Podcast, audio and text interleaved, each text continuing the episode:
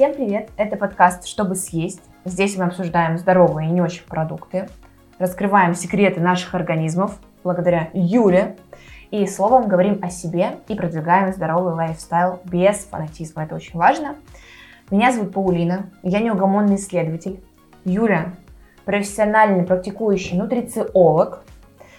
И сегодня мы поговорим про диеты, потому что вы давно просили. Мы наконец-то собрались и даже ради этого встретились. Паулина прилетела ко мне за сколько-то там много километров ради записи этого подкаста. Да, мы собрались за одним столом, и мы сидим в студии «Хлеб». Спасибо большое. Да. И что, давайте приступим, потому что лето, солнце, жара. Кто-то успел подготовиться, кто-то нет. И думаю, что самое время обсудить диеты. Самое время. Да. Вот у нас к диетам какое-то странное отношение. Что ты можешь о них рассказать? Начнем с того, что слово «диеты» мы понимаем неправильно. То есть, что такое диета? Это образ жизни. А в основном мы воспринимаем это как краткосрочную какую-то такую штуку. Вот подготовиться, влезть в платье там, к какому-то мероприятию, подготовиться к лету. А в итоге что получается? Мы сначала садимся на диету, достигаем нужного результата. После этого мы что? У нас начинается возвращение к прошлым привычкам, снова набирается вес и опять новая диета. Очень знакомо. Да. Я это называю насилие над организмом. Да. Я еще согласна, что диета – это не только кратковременная история, это ограничительная история, где у тебя, действительно, постоянное насилие над собой. И срывы часто, да? Да, и ты живешь в постоянной такой панике. Что можно есть, что не можно есть, и так далее, в общем. Хорошо. А как можно, например, назвать вегетарианство и веганство? Я раньше, увлекалась. Смотри, вот это как раз-таки про образ жизни, потому что я знаю мало людей, которые ради похудения выбирают вегетарианство. В основном выбирают какой-нибудь кето, высокобелковые, низкоуглеводные диеты, и буч и так далее. А вегетарианство – это какая-то своего рода и веганство, да? Это своего рода философия, это образ жизни. Там же люди подключают не только вопрос с едой, там же может касаться еще, носят ли они кожу, например, и так далее. То есть вот гринпис и всё это. Не ограничивается только питанием. Да. Ты рассказала про виды вегетарианства? Нет, это дальше. Дальше, да? Да. Ага, хорошо. Потому что это очень важно. Многие не понимают градацию. То есть все говорят веган, вегетариан, сыроед. И многие такие, что? То есть это не просто какие-то соевые, понимаешь? Да. Вот можешь, пожалуйста, объяснить разницу? Да, разница огромная. То есть особенно, когда говорят про вегетарианство и веганство. Я сама грешу этой историей, когда говорю веган, подразумеваю вегетарианское питание. Но здесь большая разница, потому что веганы – это люди, которые вообще не употребляют продукты животного происхождения и чаще всего даже не носят какие-то предметы одежды, не используют в квартирах, в домах. Вся история, связанная с убийством животных. Если мы говорим про вегетарианство, то там есть свои подвиды. Ребят, надеюсь, я никого сейчас не обижу, да, если где-то что-то не назову, потому что много классификаций, но вегетарианство более щадящая история, потому что там все-таки используются, часто употребляют и яйца, и молочку, и даже есть одна из разновидностей, где употребляют рыбу. Какие вообще плюсы и минусы есть? Потому что диета, она, мне кажется, неоднозначна. Да, то есть я здесь немножко объединю, и веганство, и вегетарианство, потому что плюсы и минусы у них похожи. Например, к плюсам большим, относятся это на таком типе питания у людей достаточно здоровые сосуды, здоровое сердце. Но я здесь сделаю пометку, такое обязательно запомните, что только если люди не переедают белого сахара, или каких-то рафинированных продуктов. Также плюсом относится то, что на таком типе питания достаточно здоровая сердечно-сосудистая система. И тут я сделаю пометку, обязательно запомните, это же будет небольшой еще и минус. Второй момент – это снижается риск развития сахарного диабета, здоровый кишечник у людей на таком типе питания, ну и, конечно же, забота о братьях наших меньших, о животных. Угу. И есть существенные минусы. Когда человек… Это, опять же, про несбалансированный тип питания. Он вроде бы не ест животные продукты, но чаще всего не наедается и начинает добирать большим количеством масла и большим количеством сахара, то есть каких-то сладких продуктов, то тогда у него, наоборот, проблемы с холестерином очень сильно усугубляются. Это вот относится к минусам. То есть тут нужно очень правильно балансировать еду. То есть белок нужно все-таки добирать и не заглушать дефицит белка жирами. Также я уже начала говорить про дефицит белка, и часто люди на таком типе питания, они страдают этим. Но это от, скажем, неграмотного подхода. И, конечно же, это риск развития железодефицитной анемии, потому что в растительном типе питания отсутствует гемовое железо, потому что оно есть только в мясе, оно есть в субпродуктах. И для того, чтобы этого риска не было, диета, опять же, должна быть настолько сбалансирована и содержать в себе и витамины группы В, и железо, и витамин С. Интересно. Я сама часто практикую вегетарианство, я люблю этот тип питания, и я его использую, ну, знаешь, в плане, вот, допустим, разгрузочных каких-то дней. Но как нутрициолог, что важно, я не рекомендую вегетарианство для детей. Примерно вот от рождения до вот лет 18, ну хотя бы до 16, все-таки я вот не рекомендую. Да. Я твои рекомендации уже нарушила в своем возрасте, потому что я была веганкой, вегетарианкой. У меня был период, когда я вообще не ела. Ну, то есть у меня это было, не помню, как эта история называется, но в общем там ты вообще не ешь несколько дней. Да. А могу сказать по тому, что вот по моим ощущениям изменилось, когда я веганила и вегетарианила. Было действительно круто, легко, но я это делала летом. Угу. Когда наступала зима, это было делать тяжело, естественно. Угу. Но и на детоксе, когда мы с тобой знаем, потому что Юля проводит детокс, я помогаю как куратор, девочки выходят после веган-недели и говорят: вау, то есть не только рецепты, не только вкусно, но и легко. Да. И ты еще называешь это самой важной неделей. Да, потому что это своего рода такая разгрузочная неделя, и она у нас правильная. Но вот я вернусь к истории, почему про детей я так критично говорю. Потому что все-таки, особенно когда это вот новорожденный ребенок, когда ему там год, два, три, четыре, пять, ну вот все равно до такого очень устойчивого пубертата, я бы сказала, да, вот где-то лет до 16, все-таки даже до 18, не нужно над детьми издеваться по двум причинам. Первое.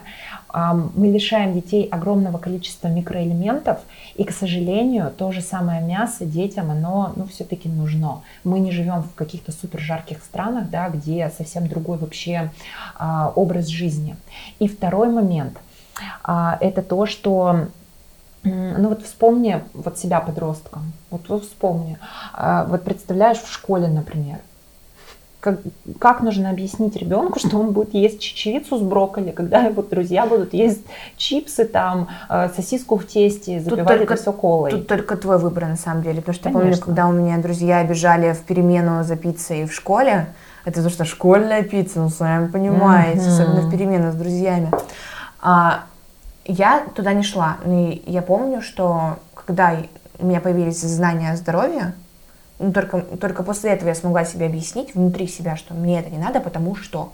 А до этого я точно так же бежала за школьным кофе, вот это, знаешь, стакан, стеклянный стакан, да, школьного кофе и пицца. Боже, какая осознанная я школьная. Ой, да. А вот про кето-диет, вот я сейчас очень много вижу информации в Инстаграме. Да, я интересовалась диетами в Инстаграме. Да. Это запрещенная соцсеть, так просто к слову, да. Что ты можешь о ней рассказать? Кето-диета, вокруг нее действительно очень много каких-то и мифов ходит, и она очень популярная, за последние годы все больше набирает популярности. То есть что это? Это высокожировая диета, где 75% рациона – это жиры, 20% – это белок, И только 5% это углеводы. И то углеводы это в основном овощи. То есть никаких круп, никаких фруктов. Это в основном все-таки овощи. Вау. Да. И что интересно, когда у тебя в рационе меньше 20, точнее не более 20 грамм углеводов, то организм переходит на другой источник топлива, то есть с глюкозы на кетоновые тела, он входит в состояние кетоза. И здесь есть свои очень большие преимущества, потому что изначально сама кето-диета была разработана для людей с заболеваниями, например, для эпилептиков. Да, и что здесь в плюсах, да, если мы не говорим про какие-то прям супер заболевания. Первое, это быстрая потеря веса, то есть человек за счет жировых запасов достаточно быстро снижает вес. Очень повышается уровень энергии, физической активности, умственной, ну то есть какой-то физической выносливости. Снижается аппетит, и человек насыщается меньшим количеством еды, потому что опять же очень много жиров. Нормализуется уровень сахара. Опять же, потому что нет большого количества углеводов, да, и, конечно же, становится лучше качество сна и хорошая кожа, потому что она увлажненная такая. Но есть очень серьезные ограничения, и вообще все, кто решают попробовать кето, я всегда рекомендую прям сдать полный чекап организма, просто потому что у нее есть огромное количество противопоказаний. Как, в принципе, у любой диеты. То, что ей можно навредить, да. Можно, очень сильно. И вот смотри, какие минусы. Большой такой минус, то что нужно понимать, ограниченный список продуктов. То есть черешню летом ты уже не поешь. Безусловно, там есть своего рода такие разгрузочные дни, назовем их. Но все равно это не про постоянную какую-то историю. Это очень ограниченный такой момент. Также можно войти в кетогрипп. Поймать такой кетогрипп. Это очень неприятное состояние, но чаще всего его получают все. Особенно, когда входят в это состояние кетоза. Это когда очень сильная головная боль, головокружение, снижается концентрация внимания человека. Я просто знаю, прям не понаслышке, у меня есть одна девочка знакомая, мы с ней вместе учились на нутрициологию, именно на спортивную, и она на себе экспериментировала кето-диету, она это все записывала в своем видеоблоге, и ей было, я прям помню, она говорит, ты тупишь просто вообще жесточайше, у тебя мозг вообще не соображает, потому что углеводов-то нет, вот этой энергии нет. Ну и, конечно же, есть такие моменты, как выпадение волос, нарушение цикла у девочек, гормональный дисбаланс. Опять же, потому что мы себя очень сильно ограничиваем. Ну и есть один большой минус у людей, кто придерживается кето-диеты, снижается толерантность к алкоголю. Поэтому пьянеешь быстро, отходишь очень долго. Подожди, это получается, что винишко не попить уже? Да. Вау. Да. Ну, то есть на этой диете можно алкоголь немного? Опять же, вот там есть дни, когда ты можешь себе такие, ну, типа, послабления сделать. Но вообще нет. То есть человек, который долго находится на кетозе и потом выходит из него, то у него, скорее всего, этот побочный эффект может остаться. Ну, может остаться, может нет, здесь мы не можем сказать однозначно. Но, конечно, опять же, повторюсь про ее такие, как бы, коварные моменты, потому что людям с печеночной и почечной недостаточностью все-таки эта диета противопоказана. Я вот сейчас прихожу к тому выводу, что все диеты были в основном разработаны под людей, у которых есть заболевания. Да. И по сути диеты можно себе навредить в том числе, потому что если у тебя нет этого заболевания, но ты ее используешь, ты можешь сбить свой внутренний баланс. Да. А у нас, мне кажется, баланс очень тяжело найти, особенно у людей, у которых, ну, не самый лучший генофонд в плане, там, например, обмена веществ, тех же самых. Круто. Да. Хорошо, а вот диета буч. Звучит жестко. Буч. Буч. Чикаго буч. Хорошо. Что такое? Я впервые слышу. Белково-углеводное чередование. То есть, ну, сокращенно называют буч. А что это за диета? Вообще она имеет, ну, под собой, по крайней мере, если я правильно ничего не путаю, у нее есть даже научное обоснование, но в основном эта диета была разработана для спортсменов, то есть для людей, которые занимаются фитнес-индустрией, да, которые в ней находятся, и им нужно просушиться. Эта диета абсолютно бесполезна, если ты не занимаешься спортом. Не просто спортом, а если ты серьезно не занимаешься вот, ну, как бы мышцами, да? То есть на ней можно быстро просушиться. По сути, она и была, да, создана для того, чтобы сушиться. Там есть разные схемы, их можно найти, там действительно несколько вариаций. Самое популярное – это когда 2 белковых дня, 1 углеводный и 1 смешанный. То есть, по сути, там есть процентные соотношения тоже, да, когда ты в белковые дни, там углеводов практически нет. И за счет того, что есть все-таки вот такое вот как бы возвращение углеводных дней, организм не пугается, как я говорю, да, то есть для него это не такой стресс. То есть он такой, меня лишили там углеводов, а потом раз, и ты наполнился, потому что там очень большой процент углеводов нужно съесть вот в углеводный день. И у нее большое преимущество, что когда БУЧ правильно соблюдается, есть физическая активность, жир быстро уходит, и он потом не возвращается. Но здесь важное такое послабление, важное замечание, то, что это не про большой лишний вес, когда у человека там плюс даже 5 лишних килограмм, и нужно вот срочно как бы, да, похудеть. Нет, это про там 1-2, там, 3 лишних килограмма, которые ну, вообще никак не уходят. Но здесь есть тоже очень большое количество побочных эффектов. То есть, несмотря на всю ее привлекательность, и я БУЧ тоже пробовала, мне не подходит вообще никакой вариант диет. То есть, я их не воспринимаю. Ну, в смысле, мой организм, потому что у меня психологически потом идет сильный откат. Кстати, на генетическом уровне я сдавала генетический тест, у меня вот такая предрасположенность. Да, генетика вообще сильная вещь. Так вот, про такие недостатки этой диеты. Но белковые дни, не все их могут выдержать. Можно настолько нагрузить себе почки и заработать потом почечную недостаточность. Потому что избыток белка, он через почки выводится. Да. Поняла. И это прям большая проблема. Плюс, как, например, кстати, на кето-диете может быть, да, момент проблемы со стулом, потому что очень мало клетчатки в белковые дни. Да, да. Все, то есть можно приплыть, как бы не очень приятно. Ну и, конечно, это может быть стресс для организма, потому что целых 2 дня человек не употребляет там практически углеводов. Это тяжело, то есть жить на одних белках это не так-то просто. Поэтому важное такое, да, резюме. Диета очень эффективная для тех, кто активно тренируется, но она должна быть краткосрочная. То есть это буквально несколько недель, максимум месяц, не больше. Для каких-то таких, мне кажется, быстрых, близких целей, да. не на долгий срок. Да. Окей, поняла. Низкоуглеводные диеты. Почему нет? Здесь как с бучем, то есть они очень похожи, но единственный момент, что на низкоуглеводных диетах все-таки нет вот этой компенсации, да, в виде углеводного дня и смешанного дня. И здесь риски остаются все те же самые. И здесь человек, понимаешь, очень быстро теряет вес. То есть, когда урезают углеводы, за счет этого очень быстро теряет вес. То есть, там за неделю можно достаточно сильно, как кажется, похудеть. И на нее прям можно подсесть. Ну, то есть, можно. Но мы помним про риски. Потому что на почке можно получить очень серьезную все-таки проблему. Ну, да. Очень серьезную. Ну и понимаешь, человек такое существо, которое он не может...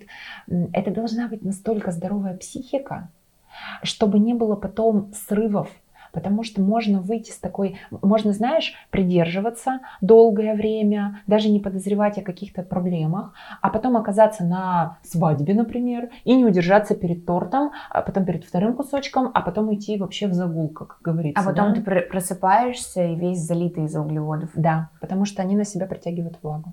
Вот. Что могу сказать? Абсолютно с тобой согласна, потому что у меня такое было, на самом деле, что это был период экзаменов, просто был трудный период. Я как-то неосознанно питалась только белками, а потом я устроила себе углеводный день, и такая на следующий день бац! А если еще и минералочку? Я себя не узнала, у меня было 3 века, понимаете? Вот. Смешно, на самом деле. Ну, хорошо. Палеодиета. Палеодиета. Знаешь, я такую как бы ремарочку сделаю, что как нутрициолог я, конечно, в работе иногда использую какие-то диеты, когда это необходимо. Но это временно, опять же, это подконтрольно мной. То есть я человека веду.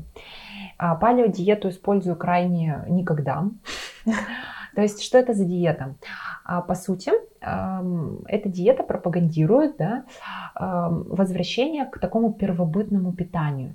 Палеолит. Палеолит. Ребят, ну, палеолит. Собственно, да. То есть, что там не употребляется? Например, злаки, бобовые, молочка. Потому что этого не было. Да. И рафинированный сахар, конечно же, там вообще никак не употребляется. Сахар-то вообще недавно появился. Да. По сути. Я прямо сегодня дал. Такая диета, она имеет место быть. Она действительно очень хорошо снижает лишний вес тоже. Как и, собственно, да, про предыдущие, как и, наверное, многие диеты, они помогают снижать вес, да, просто у них есть свои последствия. Также палео хорошо работает у людей, у кого есть сахарный диабет, у кого есть метаболический синдром, то есть это когда талия, да, там больше, допустим, там 88 сантиметров. Когда... Это уже все? Это уже все. Это для женщин только? Да. А для мужчин другие параметры? 92, по-моему.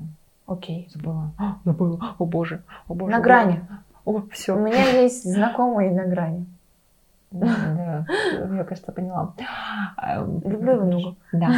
Значит, инсулинорезистентность у кого присутствует. Ну, то есть вся история с сахаром. Но тут, понимаешь, ну, потому что углеводы. То есть углеводы из злаковых убираются, углеводы из молочных продуктов, да, сахар молочный, соответственно, рафинированный сахар. Но, опять же, я сейчас буду как попка-дурак, помним про почки. Потому что здесь тоже она достаточно высокобелковая. В ней много животных белков. Окей, поняла. И давай быстро пробежимся по 5 вопросам, потому что у нас ребята, кто следит за мной и за тобой, задавали нам вопросы. Отлично. Вот 5 зафиксировала. Как ты относишься к интуитивному питанию, к интуитивным диетам? Ну, как бы вот так же, как выглядит сейчас мое лицо. Объясню. Такой тип питания, он подходит кому? Людям, кто реально, как я говорю, со здоровой психикой. Потому что если у человека есть склонность, а есть генетическая склонность к перееданиям, она есть у некоторых людей. Если она есть, если нет правильных привычек, тогда, ну, о каком вот интуитивном питании может идти речь, когда регулярно сталкиваюсь в работе, да? Ну, мне вот очень захотелось вот там сладкого, но это организму хочется. Нет, милая моя, милый мой, это ты просто как бы не доел углеводов с белками и с жирами нормальным там, например. Я вспоминаю просто детокс и вспоминаю первый инсайт, который я вынесла, ты сказала нам в первый наш прямой эфир, что рот – это не кишечник. Да. И то, что хочет рот, это совсем... не хочет кишечник на самом-то деле. Про сладкое, например. Боже, ты вот говоришь, я реально не помню эту фразу. Надо начать выпускать книгу имени Юлии Глазковой. Да-да-да. Но ты сказала про серотонин еще, что он же в здоровом кишечнике. Да. То есть интуитивное питание, оно подходит кому? Если человек, как я сказала, со здоровой реально вот психикой, с отсутствием, потому что РПП это как бы процветающая такая, да, история. Да. Второй момент, у кого нет действительно проблем на генетическом уровне вот с этим перееданием. И третье, это когда человек, понимаешь, вот интуитивное питание, если ты там столько лет, например, сидишь на нормальной, скажем, там еде, да, ты знаешь все вот эти правила питания, и ты решаешь, что, ну, все, я поняла этот принцип, я уже вот настолько себя, вот скажу, некрасиво выдрессировала, что я могу себе позволить вот это самое интуитивное питание. Тогда да, конечно. Видишь, у меня просто вопрос возник из-за того, что часто бывает, что вот я не хочу есть, но я понимаю, что если существует норма белка для меня, но я есть не хочу, то есть не надо себя пихать. Все, поняла. Как ты относишься к советскому рациону, как в лагерях, например? Сложно тебе ответить на этот вопрос, потому что я не очень сильно застала советское время, а постсоветское... Я еще не настолько стара. Можно призумить ему взгляд. А постсоветское... То есть какие-то все равно это уже были отголоски все-таки. Ну, мне так кажется. Но по рассказам, допустим, там, родителей, да, по каким-то фильмам, кажется, что, в принципе, оно было достаточно сбалансированным. Там был ряд как бы моментов таких, что было мало, например, овощей. Да. Было много молочки и сахара. Салаты в основном со сметанкой. со сметанкой, творожные запеканки, омлеты обязательно с молоком. Ой, ты сейчас говоришь, я вспоминаю рацион в детском саду, рацион в своей школе. Это было все очень вкусно, знаешь, там творожную запеканку со сгущенкой, пожалуйста. Обязательно. А еще с кофе с молоком, либо с какавушкой. Ну. А потом... Слушай, ну, значит, застала все-таки, да? Боже. А потом тебе говорят, что у тебя аллергия на лактозу. Ты такой, творожочек обезжиренный тоже нельзя. Без лактозы. Мороженки, сыры. Да. Ну и, конечно, знаешь, мало углеводов сложных. То есть в основном, особенно когда вот эта вот манная каша, ну это просто ужас. Хотя, понимаешь, там было очень много преимуществ. Каких? Например, были там рыбный четверг, вот я слышала. Я слышала, реально вот это не застала уже. А я застала. А вот у нас не готовили, я не помню, вот чтобы в школе у нас такое делали. Нет. В садике, в школе рыбный четверг. Не помню, вот не помню. Угу. Но это было круто, потому что сейчас некоторые вообще рыбу не едят. Я в детстве не могла есть рыбу, вообще просто. Крабовые палочки, да. Конечно, в которых рыбы очень много. Вообще. Ну, мы вообще не будем говорить. Ноль. Это не рыба и не краб, представляете? А снежный краб – это крабовые палочки. А сурими – это крабовые палочки. Ну так просто на будущее. Печально, по-моему. Твое отношение к рациону по килокалориям. Меня просто мой молодой человек, ты мне задавал вопрос на нашей спойлер-дегустации, касаемо, как он вообще относится к здоровому питанию. У него периодически бывает, что он заказывает рационы на доставке. Ну, я не буду говорить, какие. И у него принцип. Самое главное – не переедать по килокалориям.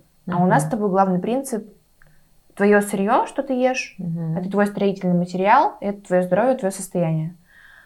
Вот, у меня именно вопрос о том, что стоит ли заказывать эти рационы, есть ли в них толк. Ну вот смотри. По килокалориям, которые, конечно. Я никогда не заказывала, но я их много изучала, потому что очень много моих клиентов используют такие рационы.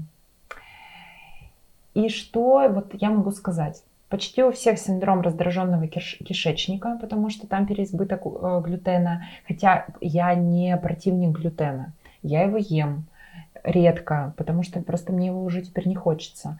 Но во всем должен быть баланс.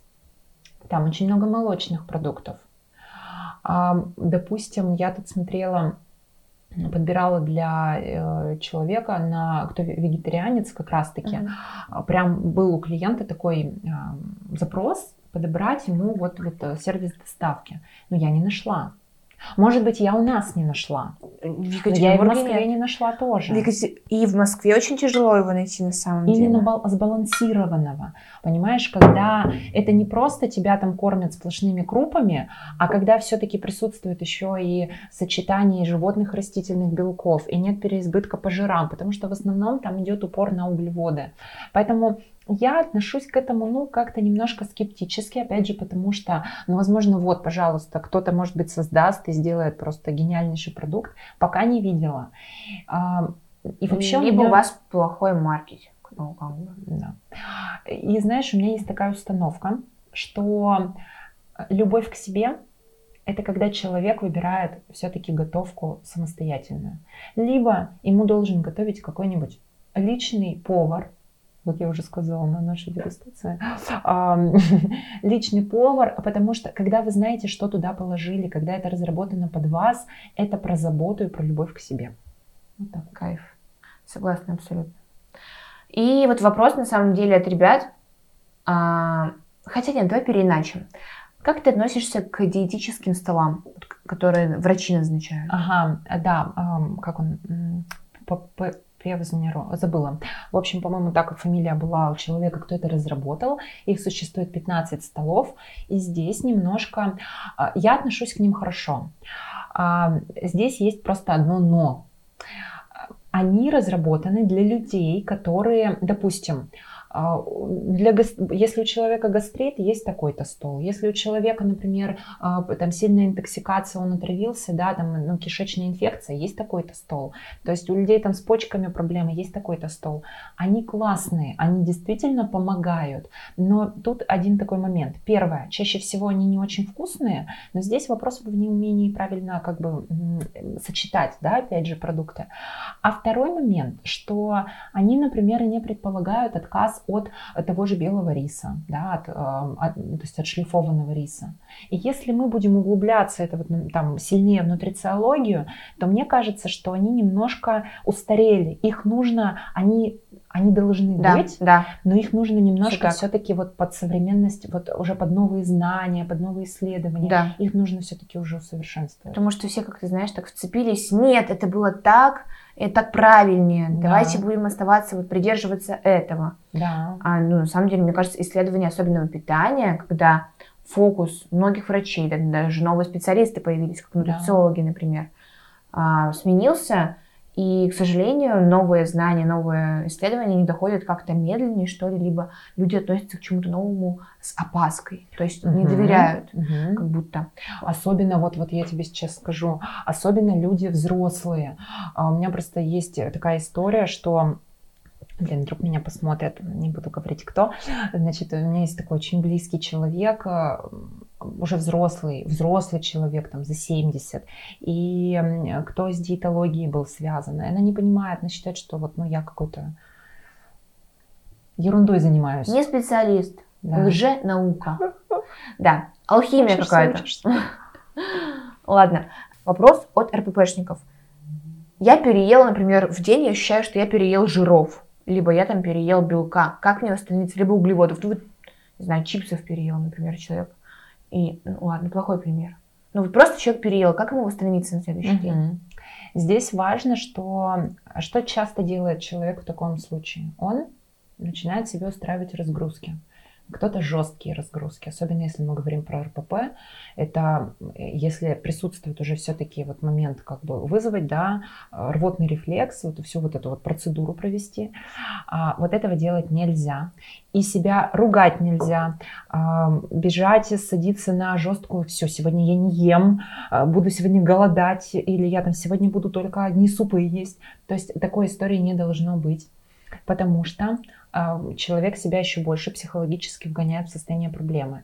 Поэтому лучшее, что можно сделать, это, допустим, увеличить количество зелени, салатов, возможно, смузи зеленых, то есть не фруктовых, ягодных, а все-таки именно вот зеленых там из зелени, да, из овощей зеленых.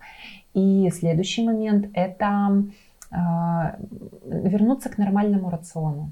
Все. То есть избавиться от ограничений, просто уже расслабиться, полюбить себя. Да. Как говорят, полюбите себя, вот как бы просто звучит, да? Нет, это очень сложная история. Это очень сложная история. Да.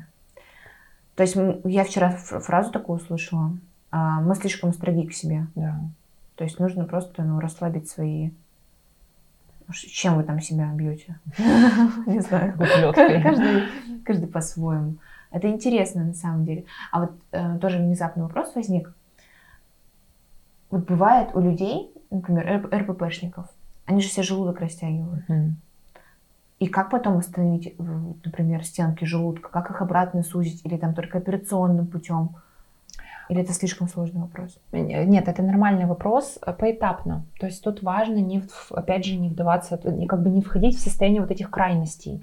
Все, я завтра, там, я, допустим, съедал полкилограмма, там, ну, полкилограмма какого-то блюда, да, и все, с завтрашнего дня я буду есть 250 грамм. Ну, конечно, человек не наестся.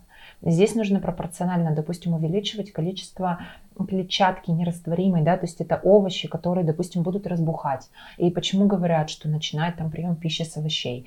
То есть начинать переходить на те продукты, которые больше, как я говорю, физиологичные, для того, чтобы они чаще всего менее калорийные. И просто вот как бы себя переводить, начинать с овощей, потому что овощи низкокалорийные, съесть ты их можешь много.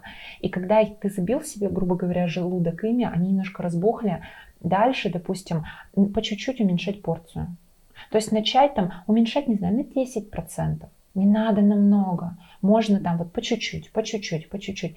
То есть это должна быть, это длительная работа.